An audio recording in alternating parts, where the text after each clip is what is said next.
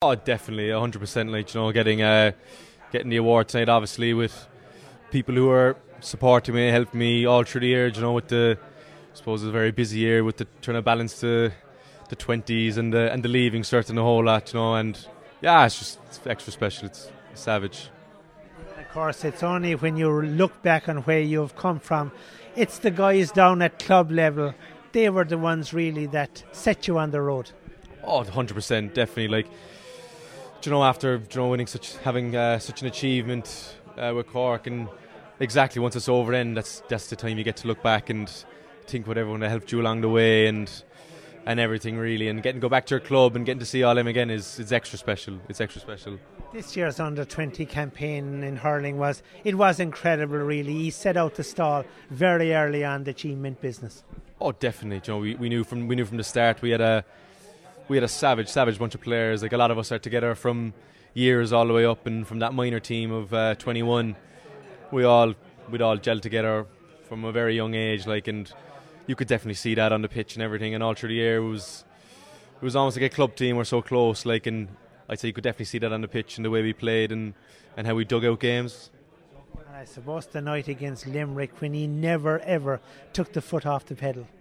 Oh, definitely. I remember people saying to us about how, oh, it doesn't matter, it's you've already in the Munster final and everything, and kind of just fueled us a bit more to wanting to win. You know, we talking to each other, we didn't want to come into a Munster final after a loss. We wanted to keep winning and keep winning, and that just showed there that day how we dug out that game. And I think you saw what the celebrations after it just it meant so much to us.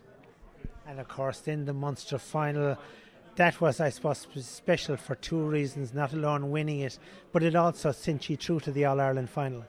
Exactly, and I think the Munster final showed what kind of team we are. Do you know, we um, Joe coming in at half time, four points up, and Clare having a, a massive third quarter and making it an eight point turnaround, and us four points down coming into the final stretch. And we didn't panic, we kept to what we know, we ended up digging it out in the end. And I think if we look back at the year, that just epitomises what we're all about. You know, this uh, that bunch of players. You know, just just that um, never give up attitude. Ben O'Connor, the manager, obviously would have been done that, been there, done that, and worn the T-shirt. He was obviously a major influence on you.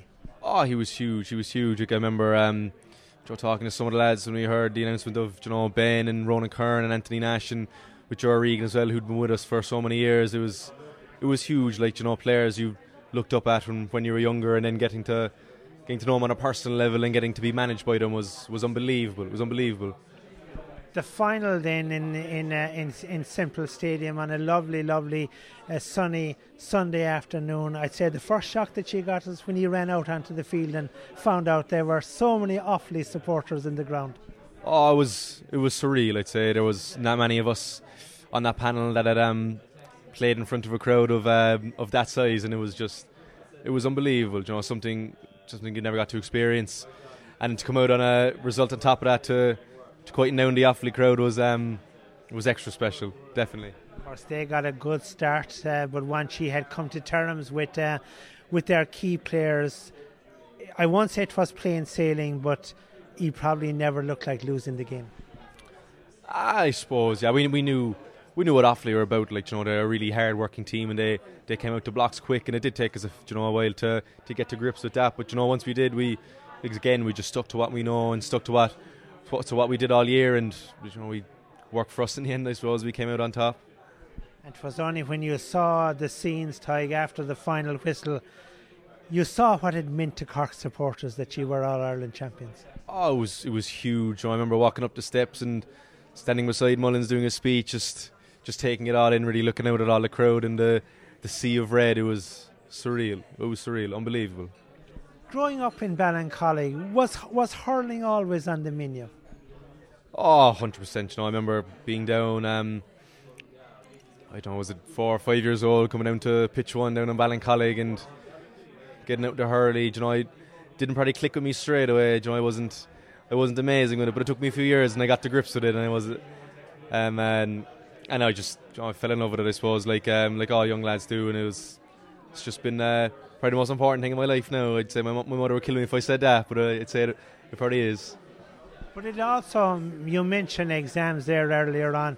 Like it must also have been extremely difficult to, to juggle games and juggle exams.